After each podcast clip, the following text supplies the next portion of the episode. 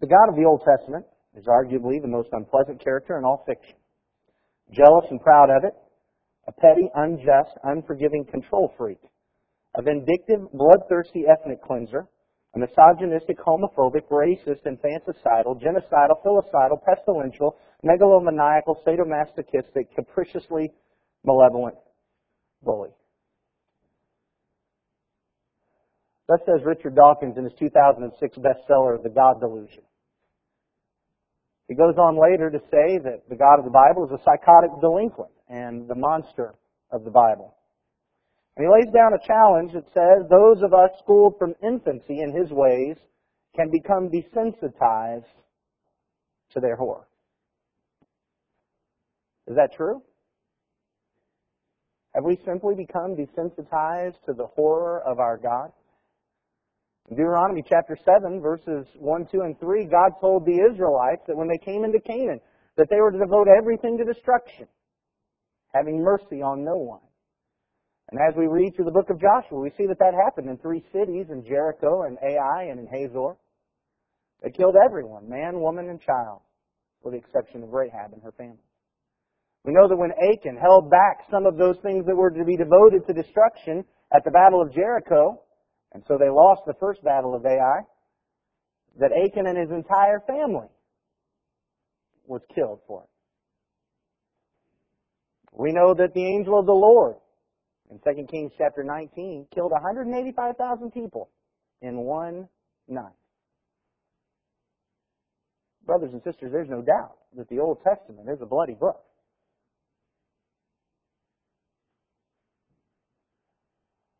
And so what do we do? With this God of the Old Testament. Some folks, having been raised on these stories, have never really given much thought to it. For some of us, it's that dirty little secret about the Bible that we hope we can hide from seekers until they have better faith. And so we just want to push it under the rug and not really deal with it. Some, having their eyes open to it by the likes of Richard Dawkins, begin to ask, what do we do with this God of the Old Testament? This is not a question to be dismissed. This is not something for us just to say that, oh, I have faith, that doesn't really matter. This is a serious question that causes serious doubts. And I fear that if we are not careful as we answer this question, we'll receive the same rebuke that Job's three friends received in Job chapter 42 and verse 7. After the Lord had spoken these words to Job, the Lord said to Eliphaz the Temanite, My anger burns against you and against your two friends, for you have not spoken of me what is right, as my servant Job has. It seems that God is far more concerned with truth than he is with mere defensiveness. And so the approach that says, oh, just any old defense will do is, is not what God is concerned about. He's concerned about truth. And so that leaves us with the question what do we do with this God of the Old Testament? What I'd like to do is share with you some things that we should not do. Some defenses that we should not make because God is concerned about truth and not just whatever argument we can come up with. And then take a look at six keys of defense of God in the Old Testament. Before we do that, would you bow with me in prayer, please? Almighty God in heaven, you are the great and awesome God. And we love you. We magnify your name. And yet sometimes we hear things or we see things that cause us trouble. And sometimes we have doubts. We pray that you would take those doubts away. Father, help us as we face the attacks of those who are in the world today, that we can stand up by faith in you. In years gone by, our enemies attacked us with the sword. In years gone by, they attacked us with persecution. In years gone by, they would kill us, they would torture us, they would cast us in prison. Today, our enemies are much more enlightened. And instead, they mock us and ridicule us. They deny your existence. They mock and blaspheme you. And sometimes, because of that, we are made to feel stupid and ignorant We pray, Father, that you will give us confidence that we can trust you and believe in you, and that we can share our faith with others. So that those who are questioning may be strengthened and they glorify you along with us. God, be with us today as we study your word. Help us simply to see your truth. Help us not to be blinded by our own presupposed ideas, but rather to see your truth so that we might give an answer for the hope that is within us, that we might glorify you and help others glorify you. Father, please don't let this be about me. Not unto me and not unto us be the glory, but unto you. Help us to have our hearts open to your word and simply see what you have to say to us. Through your Son we pray. Amen. Now, what do we not do?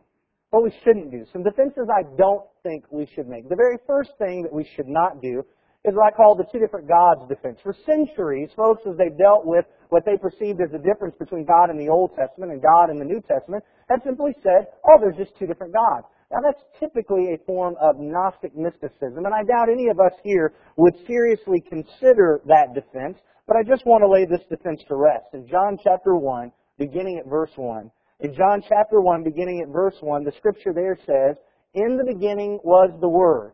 And the Word was with God, and the Word was God. He was in the beginning with God. All things were made through Him, and without Him was not anything made that was made. In Him was life, and the life was the light of men. The light shines in the darkness, and the darkness has not overcome it. It doesn't take much for us to notice that this mirrors Genesis chapter 1. In the beginning, God created the heavens and the earth. In the beginning was the Word, and the Word was with God, and the Word was God. What John is pointing out is that this is not some new God. What he's pointing out is this is the same God. We recognize, of course, that this Word that is with God is Jesus who became flesh, according to verse 14. And so we just need to lay this defense to rest. There are not two different gods. The God of the Old Testament and the God of the New Testament are the same God. So we need not to say this. The second thing is very similar to it. Well, that's not the way God is now. And while few of us would ever accept the two different gods approach, we've sometimes accepted, and, and many folks who call themselves Christians have sometimes accepted something that, that's really almost akin to this. That God is different now than he was in the Old Testament. That yes, when we read our Old Testament, we see that God is malevolent and malicious. He's harsh and mean and hateful sometimes and vindictive and vengeful. But in those 400 years of silence between the Old Testament and the New Testament, God became a Christian. And he was converted and he was changed and he went through some kind of recovery process. And he became the, the new, forgiving, loving, caring, merciful God that we read about in the New Testament. And even if we have not explained it in that much depth, a lot of times when folks bring up, look at how awful these things in the Old Testament are, we'll say, oh, but that's why there's the New Testament. That's why we have the New Testament. Shows this other side, shows this different God. And this defense does not, does not defend God. Now, I do think it is interesting to note, before we lay this defense to rest, I do think it is interesting to note that the only reason this question really causes us a problem is because of the New Testament. If it were not for the influence of the New Testament and the teaching of Jesus throughout the Western world, we'd probably still be in a violent culture that does not care about the violence of the Old Testament. But because of the influence of Jesus' teaching on peace and mercy and love, as it spanned out through the world, even among those who don't even believe in Him, we have concern about this seemingly malevolent God that we read about in the Old Testament. But we need to understand that God did not change between the covenants. In Hebrews chapter 13 and verse 8, Hebrews chapter 13 and verse 8, the scripture tells us about Jesus, whom remember in John 1 1, we just pointed out is connected to the God of the Old Testament. He is with God. He is God. In John, excuse me, in Hebrews 11, verse, I'll get it out a second. Hebrews 13, verse 8. Jesus Christ is the same yesterday and today and forever. He's not changed. Jesus was in the beginning, and he was the same then as he is now. They're not two different gods. it's not the same God who's gone through some conversion process. It is the same God, and we must not make this defense. The third defense, and one commonly made, is well, times are just different then. Times were different then. This bothers us now because we are enlightened. That we, we are a people who have learned that the better way is the way of peace and the way of love and the way of mercy. But, oh, these folks back in the Old Testament, they were vicious. Everybody was just vicious. They were barbaric. And the Hebrews in fact, didn't even stand out compared to all those other kingdoms. We can look at Assyrian barbarity and Babylonian cruelty and, and Roman torture, and we recognize that, that the Jews, as they followed God, they were some of the uh, comparatively most peace-loving people in the history of man compared to what those others did. Oh, and so the barbarianism and the, the cruelty there, it didn't bother them. Times were different then. Well, that defense might work if God is a figment of our imagination, because what that defense says is that God is simply a product of our culture. God is not going to be a vicious, violent God for a vicious, violent people, but a peaceful, merciful God for a peaceful, merciful people. God is what He is. And it's our job to figure out what He is and to submit to Him. It's not our job to make Him up into our image. In Isaiah chapter 55, Isaiah chapter 55, verses 8 and 9, God says through Isaiah, For my thoughts are not your thoughts, neither are your ways my ways, declares the Lord. For as the heavens are higher than the earth, so are my ways higher than your ways, and my thoughts than your thoughts. If God is there, God is real, and He is the creator of the universe and the sovereign ruler of this universe. We need to recognize that He is going to be above us and greater than us. His ways are going to be higher than ours. They are not going to coincide with ours. And so this defense does not defend the true and living God.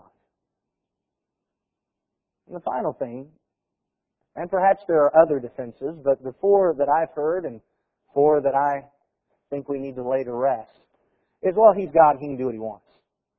That's a common thing that we say. In fact, I've said it, I think I've been in discussions where I've pointed that out. And the thing that we do need to understand is there is a certain amount of validity to this argument on a practical level.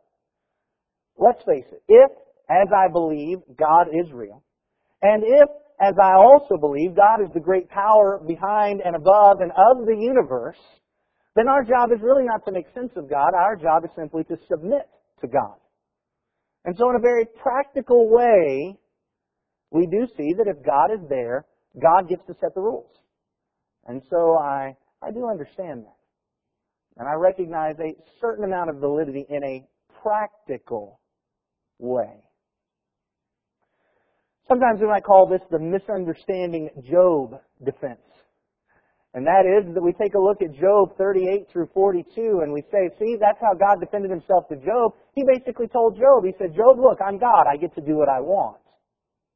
But that's really not what God said to Job in Job 38 through 42. What God said to Job in Job 38 through 42 was, Job, look, which one of us is bigger? Which one of us is greater? Which one of us is wiser? Which one of us is more powerful? Considering that God is so far above us and God is higher than us, what God is saying is, maybe we should just trust Him. As we proclaim to our little children that we're older and we're wiser, and maybe they should just trust us sometimes. That's what God is pointing out. That God is wiser. He's not just saying, I'm God, I get to do whatever I want. He's saying, I'm God. Maybe you should trust me. We need to understand that God has not said to us, I'm God, I get to do whatever I want. The pagan gods lived like that. The pagan gods said, we're divine, we get to do whatever we want. And so they had fights and they had wars and they had arguments and they were fickle and they changed their mind. But God doesn't say that. In fact, we notice the passage in Hebrews chapter 6 and verse 18. In Hebrews chapter 6 and verse 18, as it's talking about why we can have faith in the promise of God, it says in Hebrews 6 and verse 18 that by two unchangeable things in which it is impossible for God to lie. That statement that it's impossible for God to lie does not mean that God doesn't have the power and the strength to lie.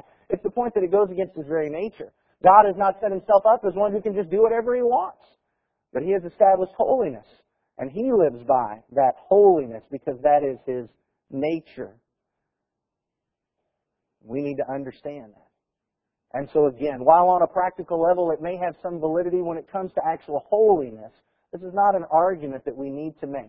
The fact is, in 1 Peter chapter 1 and verse 16, quoting from Leviticus chapter 11 and verse 44, Peter makes the argument from God, you shall be holy for I am holy. It would be the height of hypocrisy if God labeled holiness as living by peace and love and mercy, and yet as a rule, He's cruel and malevolent. So, I don't think even with that practical point about God being God, I don't think this stands up as a good defense for us and a good defense for the God that we read about in the Bible and for God's action in the Old Testament. So, what do we do? What do we do? There's six things that I'd like to share with you this morning, and this is going to be very quick. We'll have copies of the outline on the table in the, in the back on the way out.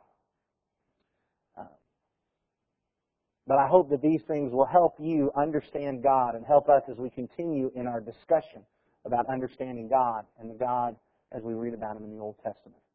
Here's the very first thing that we need to understand God is the judge. God is the judge. And that puts him in a different place from us. Let's just say that I thought David had committed a, a crime.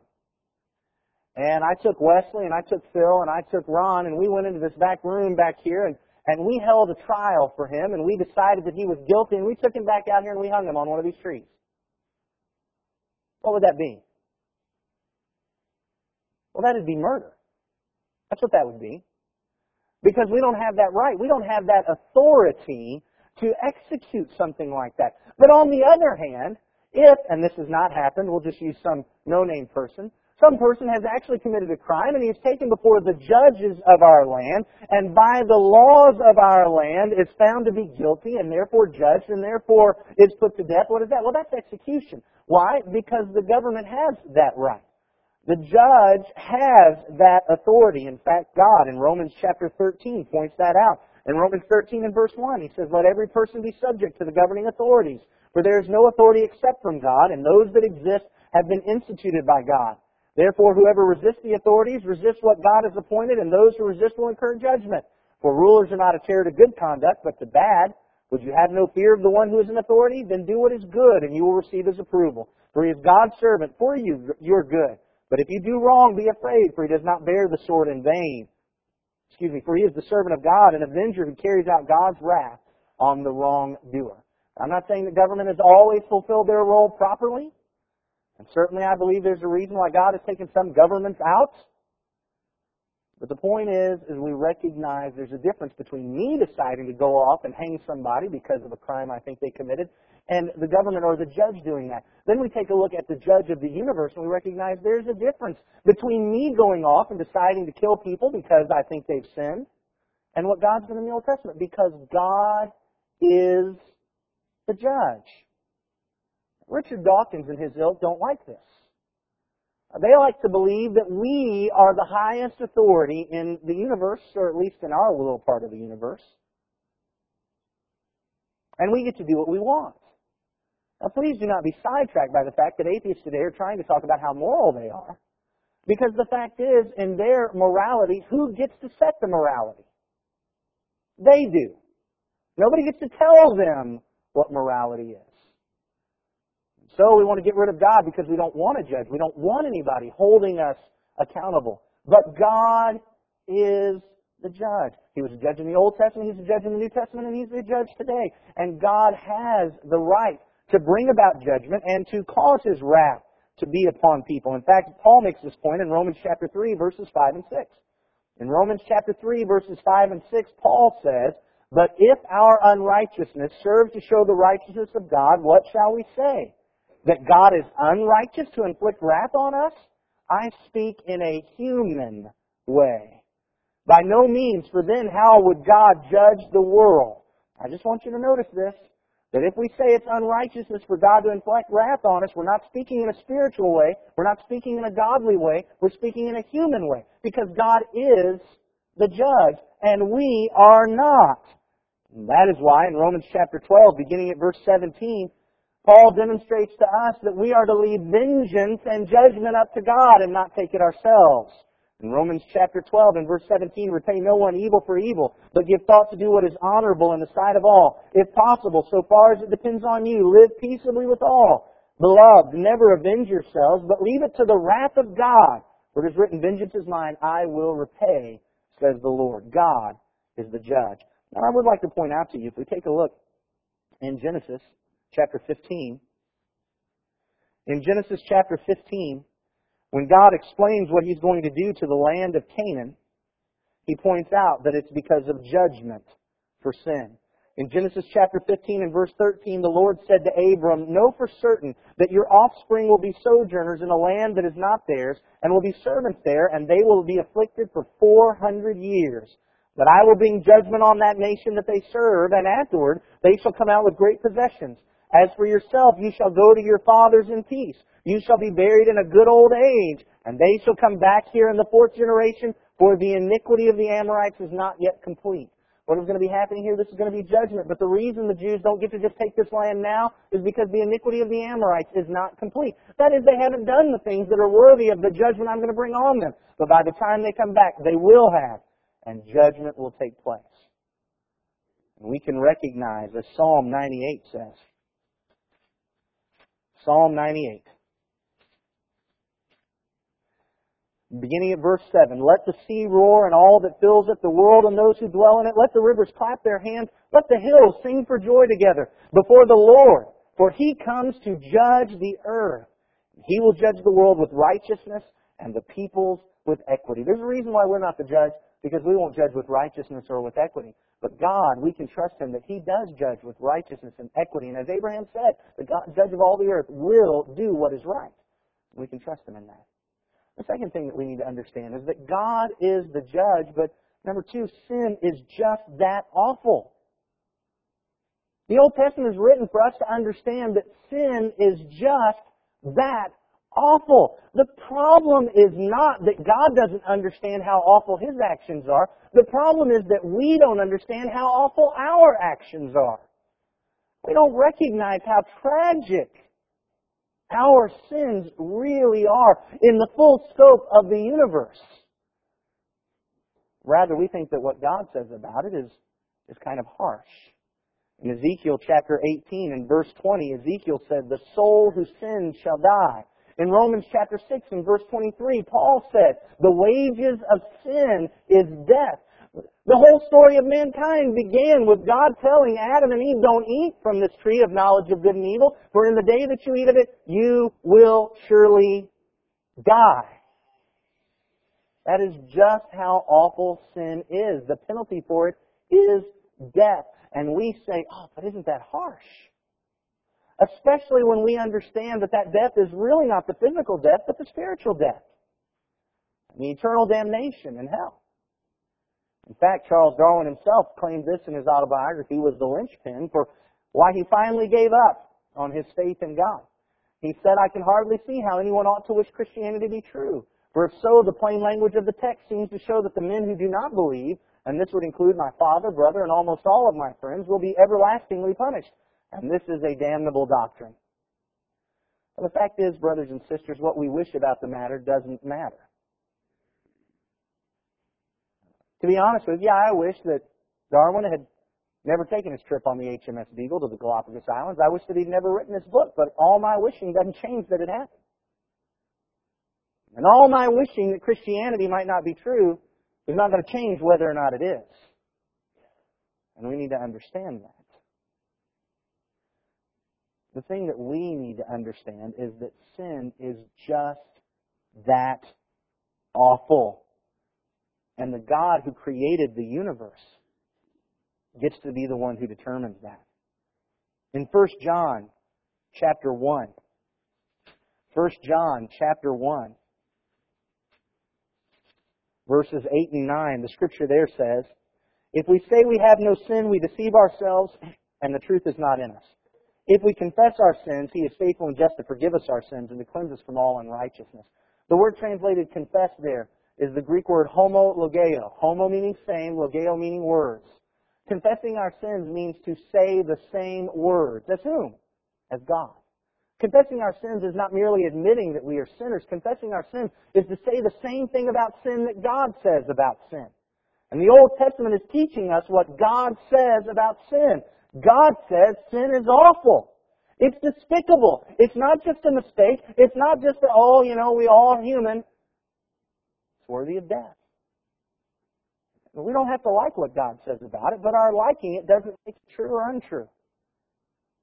The point behind the Old Testament is sin is just that awful. And we need to begin to say the same thing God says about sin. Third thing I think we need to understand is that the real judgment is not what happens in this life. You know, so there are some atheists and skeptics that can almost get their mind around the issue of God being judge.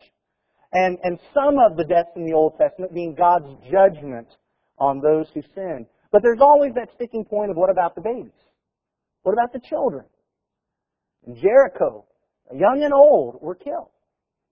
What about them? They were innocent. Now our Calvinistic friends, they take an easy out. They say, nope, we're all just born in sin, and so everybody's just worthy of judgment. It doesn't matter what happens to them. But I don't think the Bible bears that out. Deuteronomy uh, demonstrates.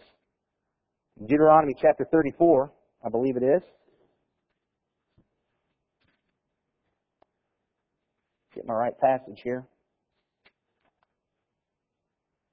Deuteronomy chapter 1 and verse 34. I knew something was wrong with that. Deuteronomy chapter 1 and verse 34.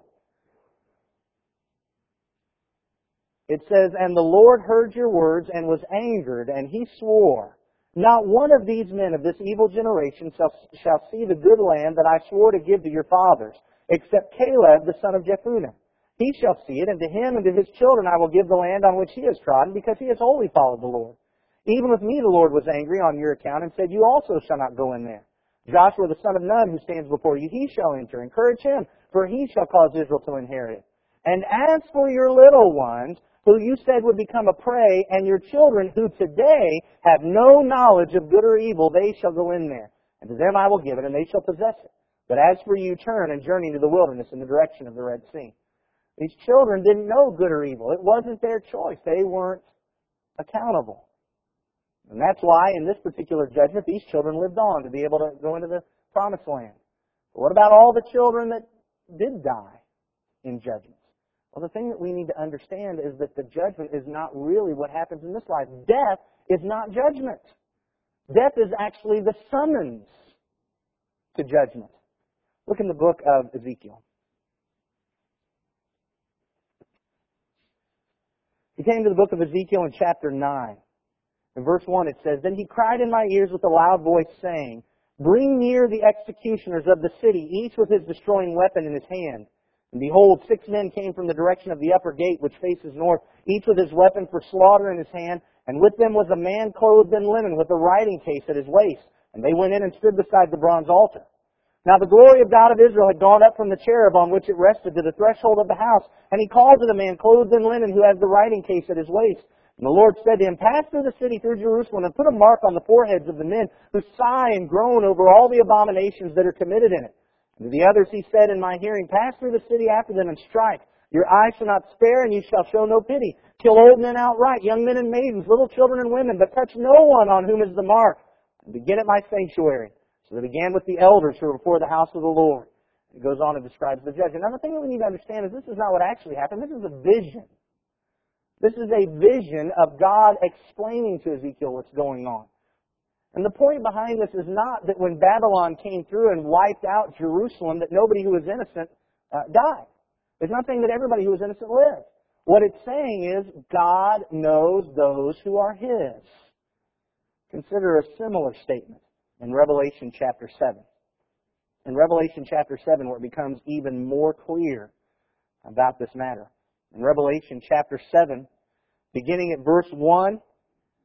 After this I saw four angels standing at the four corners of the earth, holding back the four winds of the earth, that no wind might blow on earth or sea or against any tree. Then I saw another angel ascending from the rising of the sun with the seal of the living God. He called with a loud voice to the four angels who had been given power to harm earth and sea, saying, Do not harm the earth or the sea or the trees until we have sealed the servants of our God on their foreheads. And it goes on in the next few verses, talks about those who were sealed. And then in verse 9, it talks about the great multitude that no one can number. And then in verse 13 it says, Then one of the elders addressed me saying, Who are these clothed in white robes? And from where have they come? I said to him, Sir, you know. And he said to me, These are the ones coming out of the great tribulation. They have washed their robes and made them white in the blood of the Lamb. Therefore they are before the throne of God and serve him day and night in his temple. And he who sits on the throne will shelter them with his presence. They shall hunger no more, neither thirst any more. The sun shall not strike them, nor any scorching heat. For the Lamb in the midst of the throne will be their shepherd, and he will guide them to springs of living waters, and God will wipe away every tear from their eyes. What is he saying? These are the people that came out of the tribulation. What? These are the ones who died in the tribulation. There they are before the throne of God. They're not still on the earth. They died in the tribulation, but they're innocent. Their robes have been washed. The sealing that took place was not to say that in judgment they would never die. It's rather the fact that they might die as the Romans come through. But when they stand before God in judgment, they'll be given life and not death. These folks aren't complaining. Moses was judged. He wasn't allowed to go into the promised land. But the next time we see Moses is on the Mount of Transfiguration, and he wasn't complaining that he died. Now, one of the problems with this is the temptation to chase every rabbit that, that might come up in this, and yet I think this is important. When I know that skeptics and atheists who hear this response will simply say, well, then let's round up all the kids and kill them so they can go to heaven and not go to hell. And the thing that we need to understand is that's just not our job. God is the judge, and we are not.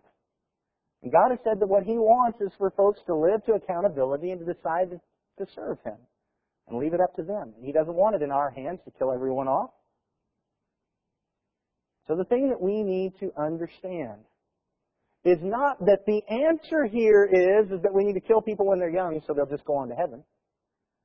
The answer is we need to understand that when the innocent die, it is not as tragic as the evolutionists and the atheists would like us to believe. Fourth thing. Imprecatory psalms are not God's action. I believe that the imprecatory psalms really don't have much bearing on our discussion because I don't believe they're about God's action. But I know that it's tied in by those who are skeptical, and so we need to consider them. Imprecation is a curse. And in some of the psalms we we see where the psalmist called down curses upon their enemies. For instance, in Psalm 58 and verse 6, Psalm 58 and verse 6. O God, break the teeth in their mouths. Tear out the fangs of the young lions, O Lord. Let them vanish like water that runs away when he aims his arrow. Let them be blunted. Let them be like the snail that dissolves into slime, like the stillborn child who never sees the sun. Sooner than your pots can feel the heat of thorns, whether green or ablaze, may he sweep them away. Pretty strong language. The curses of God. Excuse me, the curses of God's people on their enemies. And the thing that we need to understand here is that we cannot hold God accountable for the prayers of His people. The prayers of His oppressed, distressed, discouraged, beaten down people who come to God with their concerns is not the same as God's actions. And I'd like for you to notice something. In Psalm 35. In Psalm 35, we find David calling down the, a curse upon his enemies. This is what he's gone to God and asked for. But notice what he actually did. In Psalm 35 and verse 11, malicious witnesses rise up. They ask me of things that I do not know. They repay me evil for good. My soul is bereft. But I, when they were sick, I wore sackcloth. I afflicted myself with fasting. I prayed with head bowed on my chest. I went about as though I grieved for my friend or my brother. As one who laments his mother, I bowed down in mourning. Now, David called God to curse his enemies. But when he found Saul in the cave, what did he do? He let him go. David called God to curse his enemies. But when he found Saul on that hillside and he was able to take the spear and what did he do? He left him alive. Brothers and sisters, what we see in the Psalms is not the action of God. We see the prayer of God's servants who are distressed and afflicted, and they go to God and say, God, deal with this. They do not take matters into their own hands. They trust God to deal with it rightly, and they leave it up to Him.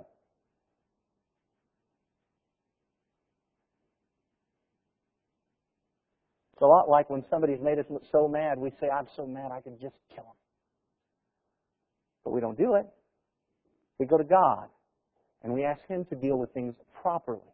That's what these psalmists are doing.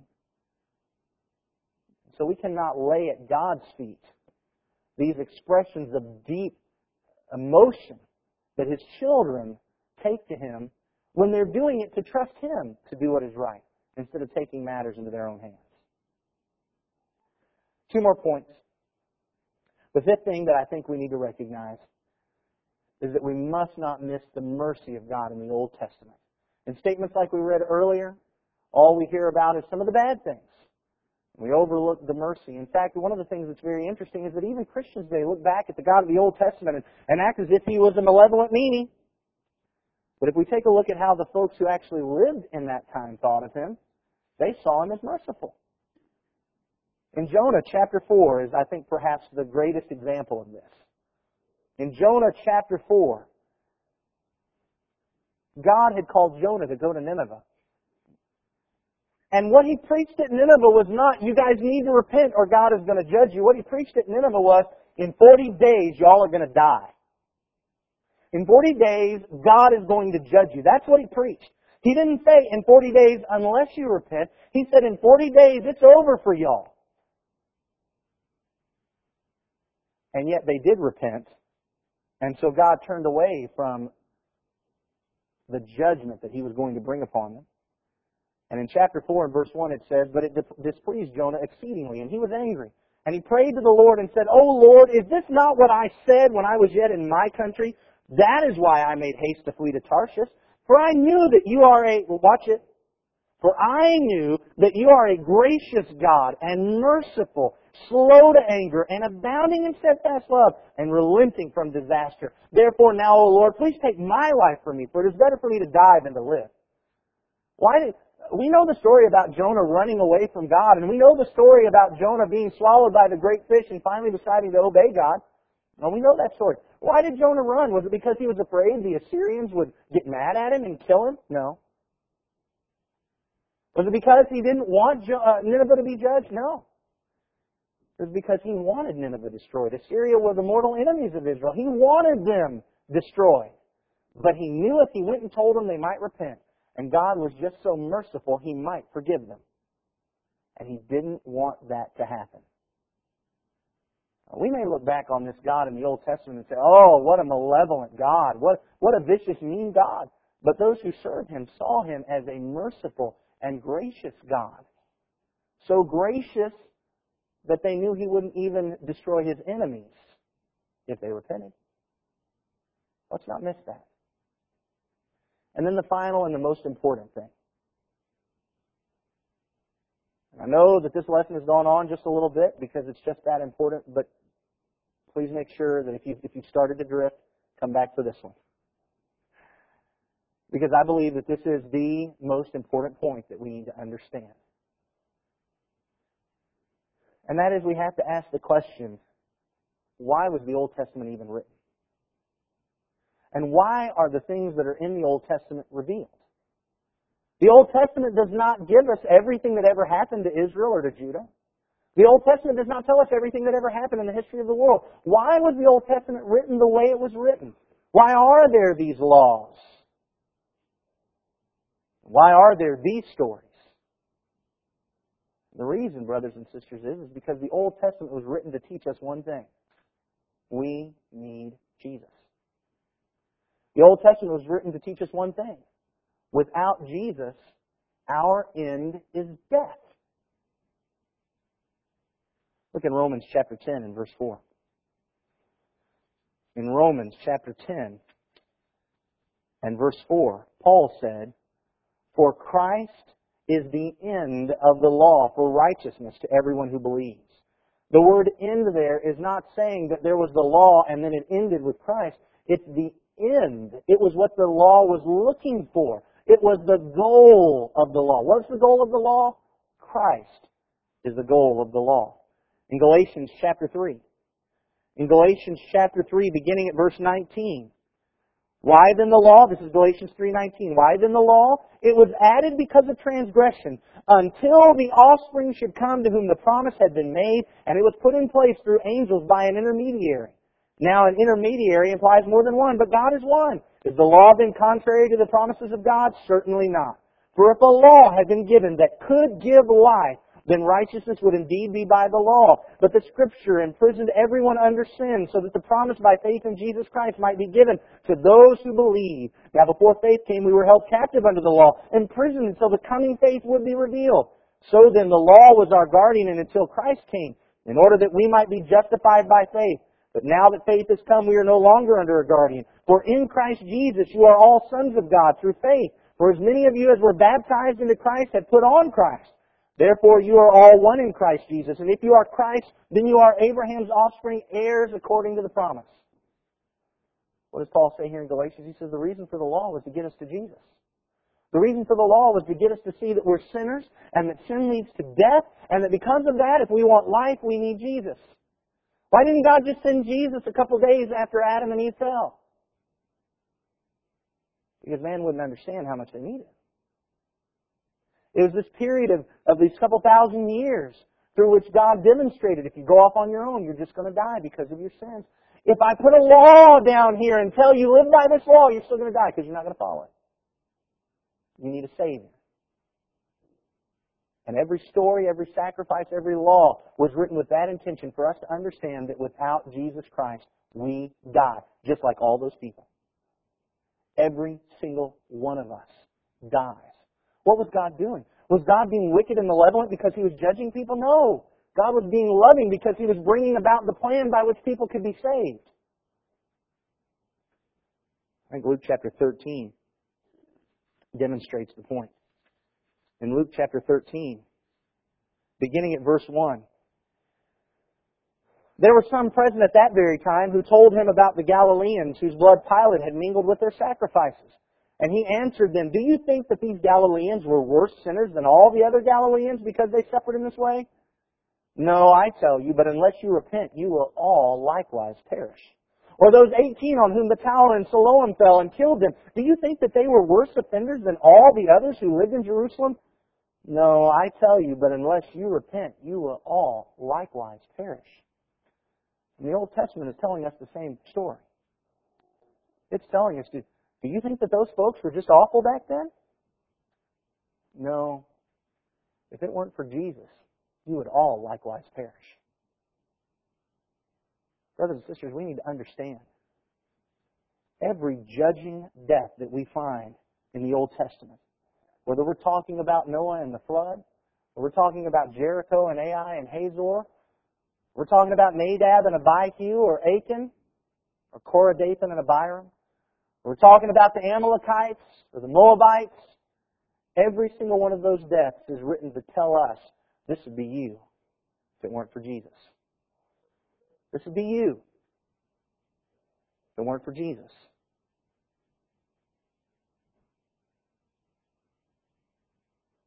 That's why it was written. And that's why it's there. What do we do with the God of the Old Testament? We realize that He's God. I hope you understand that, that this lesson this morning has not been about does God exist. Atheists and skeptics seem to act like if they can prove that God is unlikable, he must not be real. Someone doesn't have to be likable to be real. I don't have to like him for him to be real. Someone doesn't have to be pleasant to be real. God does not have to be pleasant to be real. This discussion is not about does God exist. God either exists or he doesn't. How much I like him or dislike him or how much somebody can say good things or bad things about him, that doesn't change whether or not he exists. The real discussion is does the Bible present a consistent picture about this God? And it does. It presents a picture of a God who had a plan to save mankind. And he did everything he could to demonstrate to us that we need Jesus. So that's the question for you this morning.